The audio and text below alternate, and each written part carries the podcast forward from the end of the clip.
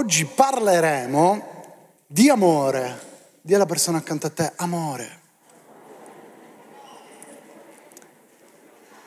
Parleremo di, il titolo è Love, gli ingredienti dell'amore.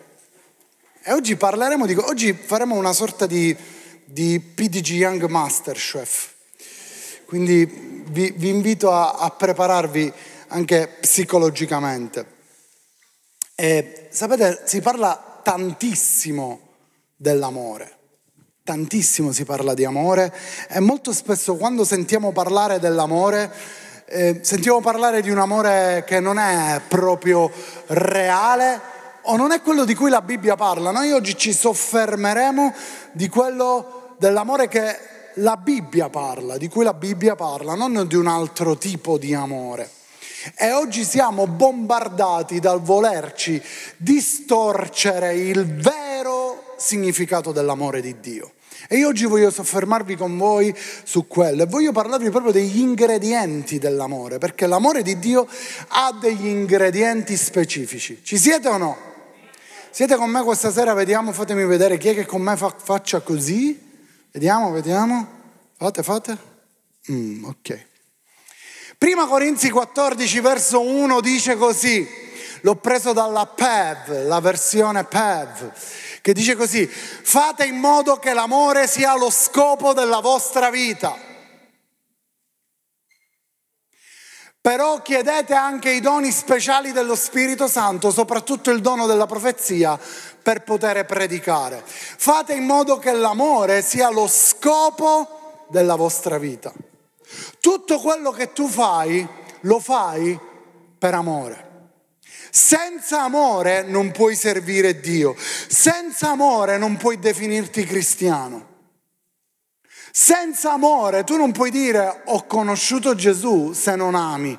C'è un verso della Bibbia che tutti conoscete e che probabilmente spesso abbiamo citato, che se non ami tuo fratello ma lo odi, allora non puoi definirti figlio di Dio. Ci siete? Oggi parleremo dell'amore di Dio e io sono convinto che l'amore di Dio invaderà questo luogo e riempirà le nostre vite. Quanti di voi vogliono questo? Quanti di voi vogliono che l'amore di Dio inondi le proprie vite? Guardate ragazzi questa mano alzata che fa, tenetela alzata, chi è che lo vuole, tenetela alzata. Guardate che questa è una cosa molto forte che state facendo. Perché se Dio registra le vostre mani alzate, comincia a fare sul serio anche questa sera. E l'amore di Dio non scherza, l'amore di Dio non è un, un, un apostrofo rosa. Non è questo. L'amore di Dio è qualcosa di molto profondo. L'amore di Dio è qualcosa di molto pratico. Ci siete o no? L'amore di Dio è fondato sulla roccia. L'amore di Dio è potente. Amen? E voglio con voi avviarmi proprio su questo, perché questo verso desidero che lo possiate registrare, registratelo come faceva Aldo, stampato, qua. Prima Corinzi 14 verso 1, è importante. Sapete, trovare la parola amore dall'ebraico, dal testo originale, non è così facile, perché ci sono varie varianti della parola amore, sia dall'ebraico che dal greco. Noi per il greco utilizziamo spesso la parola eh? agapeo, agape, che sarebbe l'amore di Dio l'amore perfetto di Dio.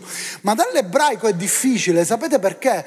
Perché nella lingua che Dio ha scelto per parlare, per scrivere la sua parola, per parlare a grandi uomini di Dio, ha difficoltà a trovare una frase per definire se stesso. Perché l'amore è Dio stesso e l'amore di Dio è difficile da interpretare da uomini e soprattutto perché nel Nuovo Testamento troviamo la soluzione all'amore e nell'Antico no?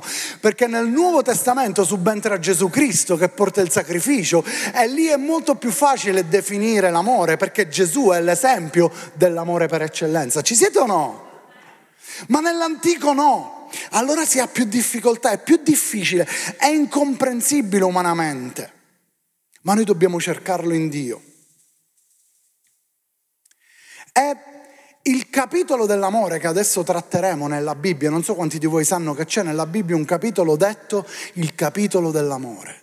che si trova in Prima Corinzi 13. Noi abbiamo letto il primo verso, no, no, no, no, non lo mettere, mettimi 14 di nuovo, Gian. Noi abbiamo messo il verso, il primo verso del 14, ora ascoltatemi. Il capitolo 12 di Prima Corinzi ci parla di doni spirituali e dell'unità del corpo di Cristo. Il capitolo 13 ci parla dell'amore in maniera profonda, il capitolo 14 riprende l'amore e poi dice di nuovo di ricercare la profezia. Che significa questo? Non è un caso. Ora noi l'abbiamo diviso in capitoli, ma in effetti l'Apostolo Paolo quando scriveva Corinzi non è che faceva capitolo 1, capitolo 2, è stato chi ha tradotto la Bibbia che ha diviso in capitoli per facilitarci, ma Paolo ha scritto tutto insieme quella lettera. Tutti quei capitoli di Corinzi, Paolo l'ha scritti tutti insieme. Ci siete o no? E lui scrive prima dei doni dello Spirito, prima dello Spirito Santo, poi dell'unità del corpo di Cristo, poi dell'amore e poi di nuovo dello Spirito. In altre parole l'Apostolo Paolo ci sta dicendo, sì, io voglio che voi abbiate i doni dello Spirito, io voglio che voi siate uniti come corpo di Cristo, ma senza amore tutte queste cose non le potete fare. E poi riprende i doni dello Spirito, fa un sandwich dove al centro di questo sandwich c'è l'ingrediente più importante che è l'amore. Senza amore, ragazzi, noi siamo falliti. Senza amore noi non siamo cristiani. Cos'è l'amore di Dio? Oggi voglio travestirmi.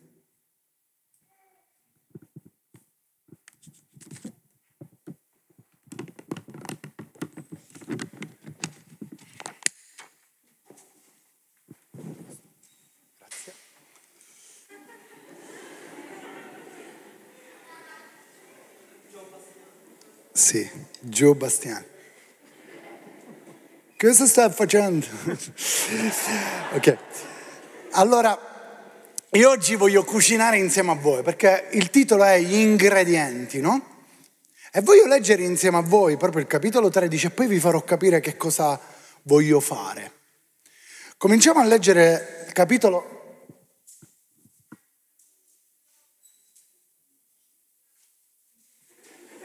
Ok, capitolo 13, primi versi, leggiamo dal verso 1, dice così, se parlassi le lingue degli uomini e degli angeli, ma non avessi amore, sarei un rame risonante o uno squillante cembalo. Se avessi il dono di profezia e conoscessi tutti i misteri e tutta la scienza e avessi tutta la fede in modo da spostare i monti, ma non avessi amore, non sarei. Come? Niente non sei nodo. Nessuno. Nessuno. L'Apostolo Paolo usa dei termini pesanti. Guardate ancora come continua, verso 3. Se distribuissi tutti i miei beni per nutrire i poveri, se dessi il mio corpo a essere arso e non avessi amore, non mi gioverebbe a niente. L'Apostolo Paolo in altre parole ci sta dicendo che noi possiamo anche aiutare persone senza amore. Ci siete o no? Tu puoi fare certe cose, tu puoi fare beneficenza ma magari non hai amore. Tu puoi fare del bene senza amore. L'Apostolo Paolo non sta parlando di un amore terreno, l'Apostolo Paolo non sta parlando di un amore fileo tra fratelli o tra sorelle, sta parlando dell'amore di Dio. Se non hai l'amore di Dio non sei nessuno. E ancora dice,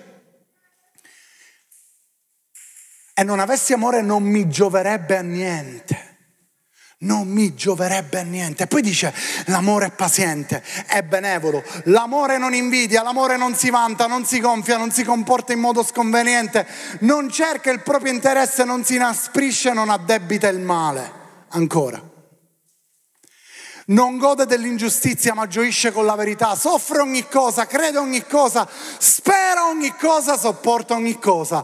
L'amore non verrà mai meno, le profezie verranno abolite, le lingue cesseranno e la conoscenza verrà abolita poiché noi conosciamo in parte e in parte profetizziamo.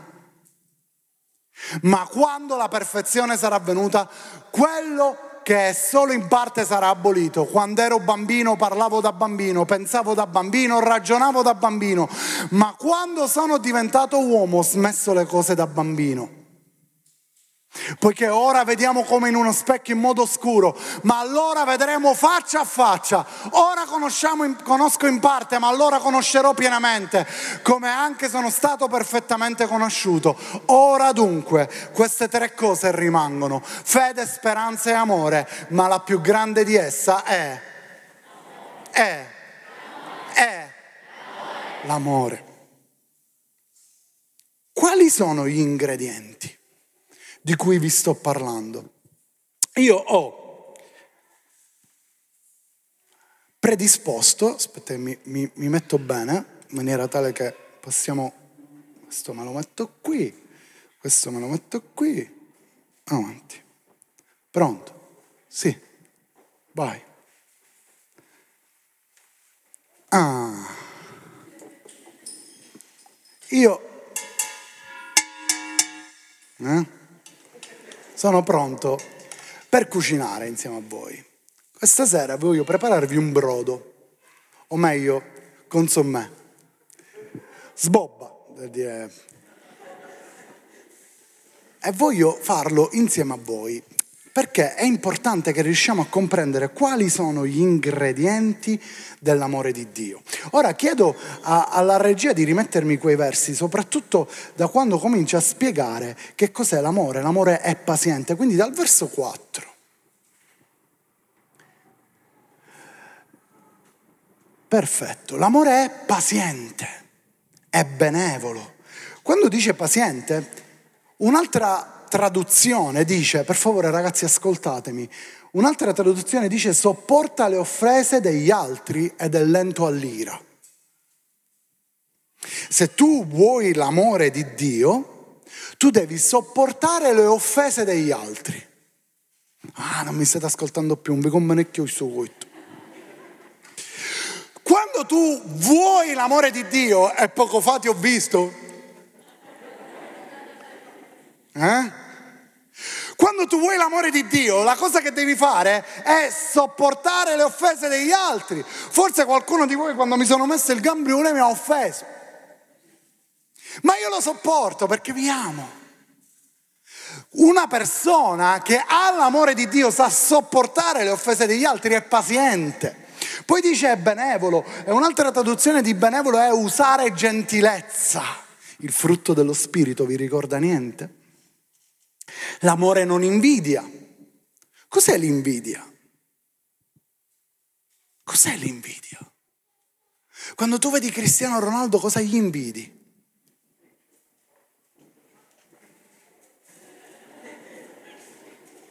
O il fisico? Sì o no?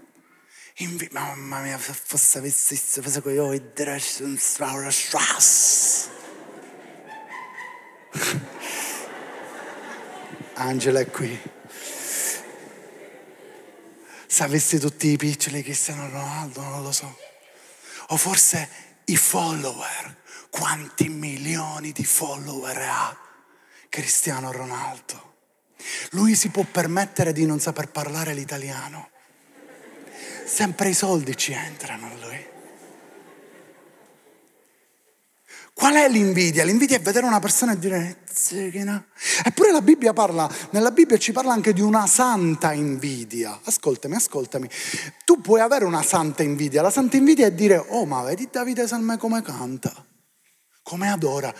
Io pure voglio adorare.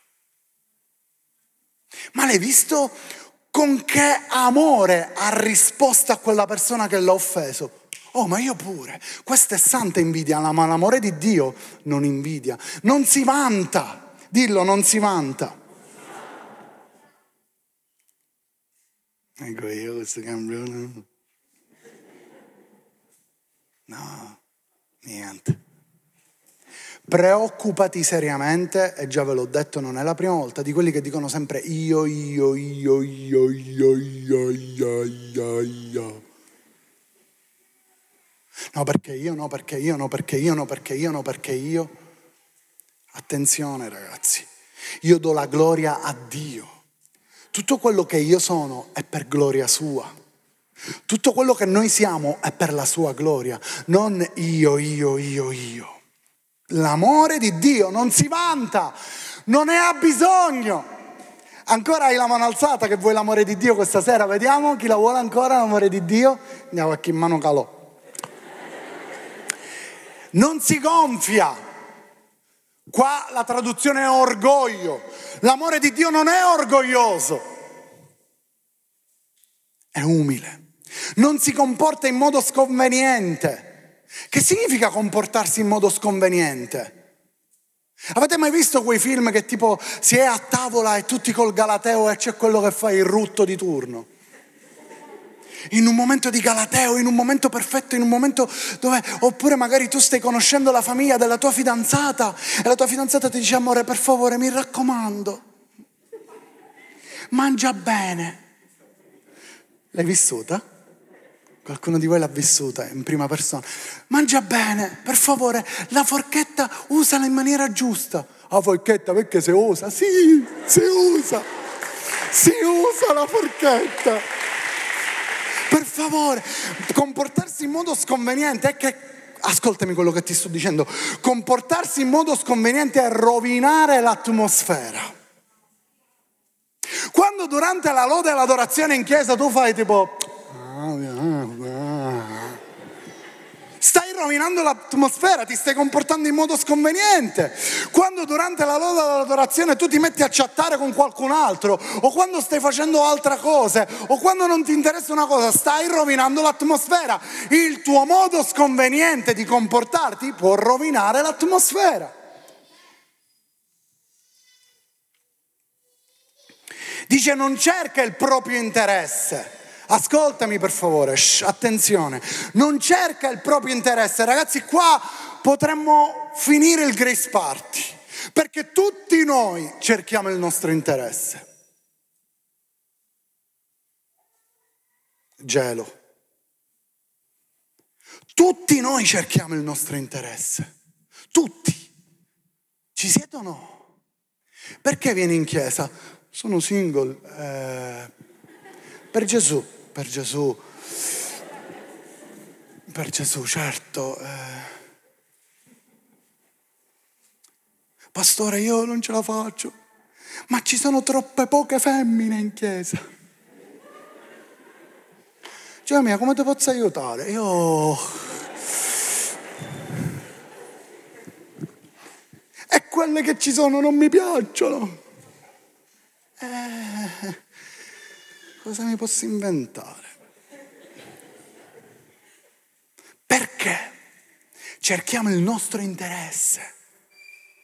Quando non c'è l'amore di Dio, tu cerchi il tuo interesse. Quando hai l'amore di Dio sei pronto a perdere. Sei pronto a mettere in debito nella tua vita per gli altri. Quando c'è l'amore di Dio.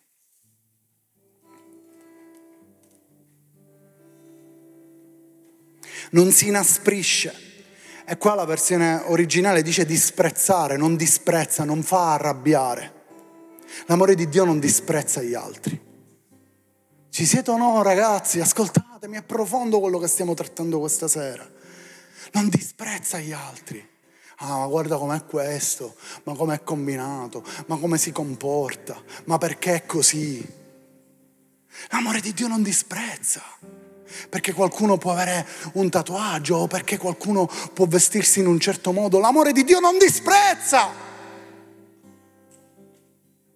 Anche se qualcuno può sbagliare, l'amore di Dio non disprezza. Anche se qualcuno non ti va a genio, l'amore di Dio non disprezza. E quando tu disprezzi, ricordati che Dio a te non ti ha disprezzato. L'amore di Dio ama incondizionatamente, questo non significa che non permetterà di cambiare. Questo non significa che se c'è un'attitudine di peccato sbagliata Dio non interverrà, ma tu non sei nessuno per disprezzare. Gesù non ha mai disprezzato prostitute, persone che erano ai margini della società, Gesù non li ha mai disprezzato, ma ha amato.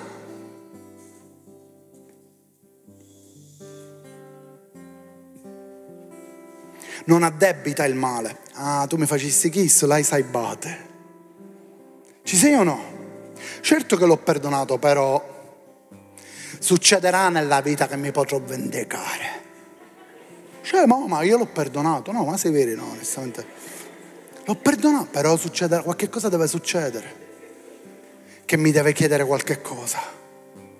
O forse che va a finire che, che avrò l'opportunità di... Non addebita il male l'amore di Dio. Non gode non si rallegra dell'ingiustizia, ma gioisce con la verità, soffre ogni cosa, crede ogni cosa, spera ogni cosa, sopporta ogni cosa. Questo è quello che Gesù ha fatto per noi. Questi ultimi versi, guardate come dipinge quello che Gesù ha fatto per noi, il suo amore soffre ogni cosa, crede ogni cosa, spera ogni cosa, sopporta ogni cosa. E quando dice sopporta dall'originale, sapete che significa sopportare orgogliosamente con calma. Sopportare orgogliosamente con calma. Orgogliosamente significa che sei contento di sopportare. Gesù era contento di salire sulla croce per te, Gesù era contento di farsi frustare sulla croce per te, era contento di sopportare il dolore, era orgoglioso di morire per te e l'ha fatto con calma. Come faccio ad avere questi ingredienti? Come faccio ad avere l'amore di Dio? Quanti di voi vogliono avere l'amore di Dio? Quanti di voi sono pronti questa sera a bere questa sbobba con me? Volete? Cuciniamo? Ok, voglio cucinare in base a questi ingredienti. E il primo ingrediente che voglio mettere L'amore è? L'amore è? Paziente. E io voglio mettere un po' di impazienza. Non vi preoccupate, lo capirete alla fine della sbobba. Io voglio mettere un po' di impazienza. Mettiamo un po' di impazienza. Da bello ciao, che fai? Un po' di impazienza. Poi dice che l'amore è... Allora, sembra proprio che ho la ricetta qua. Beh, mi piace. Benevolo benevolo, benevolo, questa è impazienza, l'avete visto? L'ho usato tutto. Benevolo, l'opposto è ostilità. Dove sei? Ostilità. Una persona che è ostile, una persona che non si fa passare niente sotto il naso, una persona che non è mai gentile, una persona, scusate il termine, che è sempre arraggiata. Ostile, ostilità. Diamoci un po' di ostilità.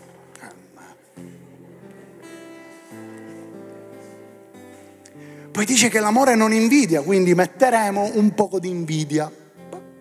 Oh, bravo. Un altro poco. Bravo. Mamma mia. L'amore non si vanta e io metterò in questa sbobba il vanto, lo vedete voi per caso? Rabbia no, malignità neanche, orgoglio, vanto, qua mi hai visto un po' di È bella, aspetta. E c'erano i rumori. Tutto gliel'ho messo, tutto, tutto. Poi dice orgoglio. Mettiamo l'orgoglio, tutto. Remena manticchia. Aspetta che alzo la fiamma pure. Poi dice comportamento sconveniente. Se no glielo metto tutto un pochino. No, troppo in ritardo comunque po'. Poi dice egoismo. Eh? L'amore non guarda i propri interessi. L'egoismo sì. Questo è l'ingrediente che metteremo in questa bella sbobba.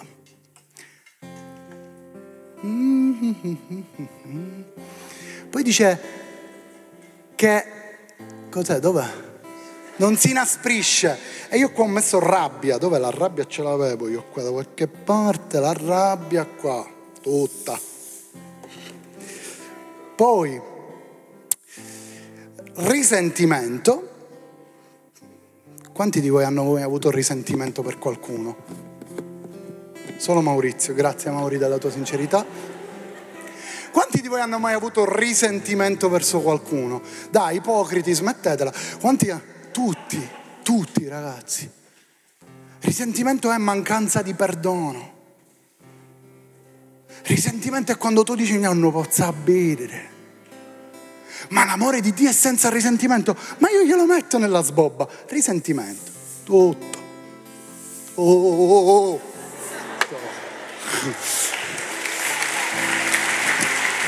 E infine, e infine, e infine la cattiveria. Cattiveria, cattiveria, cattiveria. Avete visto qua? Cattiveria. Essere cattivi, ne acciappano uno speggio. Cattivi. Appena entra in chiesa non lo saluto. Faccio finta che non esiste al supermercato, ti è mai capitato di vedere persone al supermercato e fanno finta di non vedervi? Ve l'ho detto l'altro. Mi è capitato e io ci vai a poessa. Pace! Oh, non ti avevo visto? Sì, usaccio. Sono bassino in effetti. Poi con tutte le luci del supermercato la mia pelata si illumina. Quindi o mi viro o mi viri. Cattiveria, l'ultimo ingrediente, mettiamo tutto. Bravo, più veloce a fare. Arriviamo. Chi ne vuole un po'? Nessuno. Come? Abbiamo messo questi be- be- bellissimi ingredienti. Gli ingredienti dell'amore di Dio sono questi, ragazzi. Ci siete o no? Gli ingredienti dell'amore di Dio sono questi. Pastore, ci stai cominciando a predicare qualcosa di blasfemo. Facciamo una cosa. Poi io... Perché? Perché? Non era un ingrediente, era vuoto e mi stavo prendendo la sbobba. Chi la vuole? Qualcuno ha alzato la mano non è per voi. Luca 22, verso 42 dice così. Padre, se vuoi allontana da me questo calice.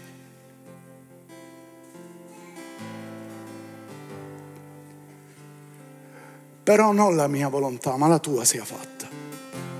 Questo calice non è per te. Questo calice già qualcuno l'ha bevuto. Lo chef degli chef si è fatto questa sbobba e se l'è bevuta tutta, fino all'ultima goccia. Nessuno ha potuto fermarlo. Guarda un altro verso, in Giovanni 18, 11. Ma Gesù disse a Pietro, rimetti la spada nel fodero, rabbia, risentimento aveva Pietro. Rimetti la spada nel fodero, Pietro. Non berrò forse il calice che il Padre mi ha dato. Il Padre aveva cucinato tutto questo per Gesù. Sai perché tu oggi puoi perdonare? Sai perché tu non devi gonfiarti e non devi vantarti? Sai perché non puoi vivere nell'orgoglio? Perché ti spetta legalmente nei cieli? Perché Gesù ha bevuto fino all'ultima goccia di questo calice.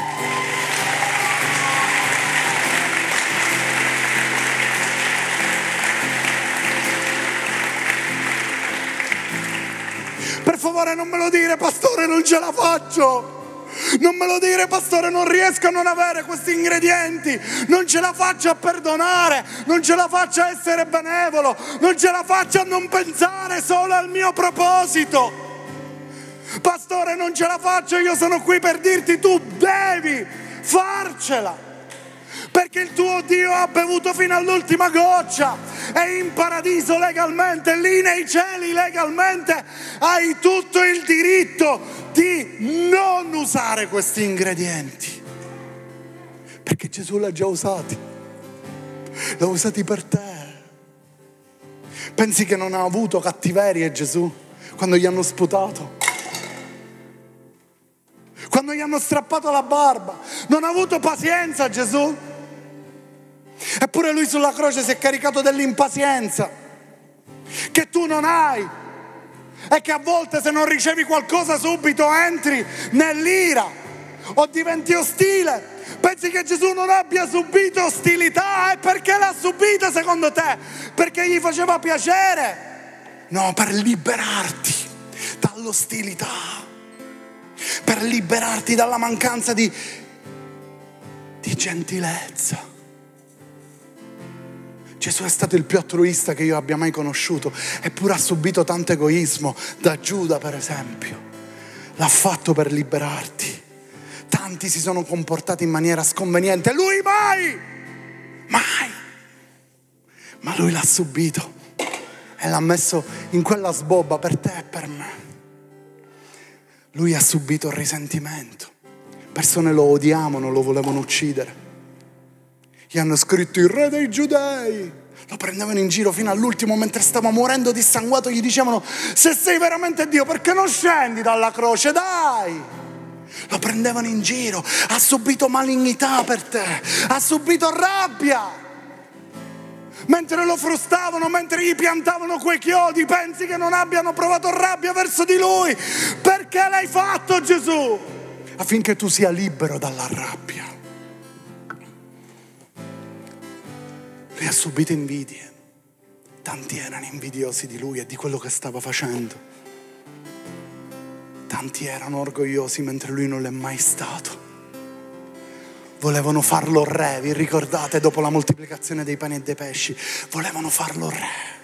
Ma lui non si è inorgoglito, è rimasto umile. Lui è rimasto umile per te e per me. Lui non si è mai vantato e poteva vantarsi di tutto. Lui sapeva quello che era, lui sapeva chi era, ma non si è mai vantato oltre la verità. Perché l'ha fatto? Perché lui aveva bisogno di questa sbobba affinché lui la beveva e tu no. Ed è bello questo passaggio, ragazzi, che proprio Pietro, che sta usando quegli ingredienti, Gesù gli dice rimetti la spada nel fodero non devi bere tu, devo bere io. Ed è il Padre che gliel'ha preparato. Ragazzi, per favore, mi dovete ascoltare. Se io dovessi preparare la sbobba più brutta del mondo, non la farei mai assaggiare a mio figlio. Ma la berrei io per prima, per vedere quanto è brutta. E se è brutta, non la porto a tavola, la butto. Mentre Dio l'ha preparata Dio Padre l'ha preparata con la consapevolezza che non c'era niente di più brutto e di più velenoso, per poi dargliela al figlio unigenito, affinché tu e io oggi possiamo vivere del suo amore. Gesù ha bevuto fino all'ultima goccia, affinché tu oggi sia libero, affinché tu oggi possa amare dell'amore di Dio e se qua in mezzo ci sono ragazzi e ragazze che si sono vantati, che hanno vissuto nell'orgoglio, nel risentimento, nell'ostilità, nel vanto, che si sono comportati in maniera indecorosa e che hanno usato questi ingredienti sbagliando, alzati in piedi questa sera. Alzati in piedi questa sera. Tutti noi abbiamo bisogno di imparare. Tutti noi abbiamo bisogno di ricevere dal suo amore. Tutti noi. Oh ragazzi, io so che c'è il risentimento, a volte abbiamo risentimento verso i genitori, a volte abbiamo risentimento verso gli amici e probabilmente hai anche ragione. Ma tu pensi che Gesù non aveva ragione? Tu pensi che sia corretto che il Padre ha preparato questa sbobba per Gesù? Oh, non è corretto umanamente. Ma qua non stiamo parlando di una correzione umana, qua stiamo parlando di qualcosa di soprannaturale. Nessuno di voi ha voluto berla. Forse gli ingredienti dell'amore cosa ti sei immaginato quando hai letto il titolo? Che bello, oggi parleremo di picci picci.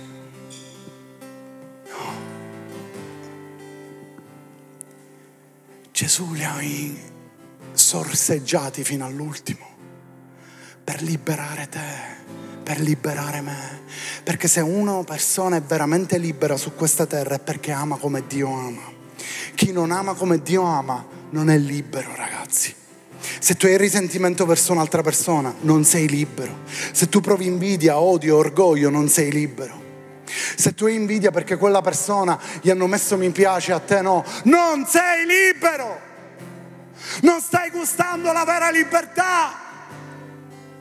Se tu ti paragoni sempre agli altri, non sei libero. Se tu cerchi solo e unicamente i tuoi interessi e basta e degli altri non te ne frega nulla ed è solo una facciata la tua, non sei libero. Io vi sto predicando questo ragazzi perché io voglio questa libertà. Io non voglio vivere nel risentimento. Io non voglio vivere in un modo sbagliato, io voglio vivere il vero cristianesimo. Io non voglio entrare nell'automatismo. Io non voglio fare finta di essere chiesa, io non voglio fare finta di essere cristiano, io non ho bisogno di fare finta di essere figlio di Dio. Io so che quando Gesù ha bevuto l'ultima goccia di questo calice mi ha dato l'autorità di vivere il suo amore pienamente. E io lo voglio, io lo voglio. E io voglio che il corpo di Cristo tocchi questo livello di amore. Chiudi i tuoi occhi e adoralo questa sera.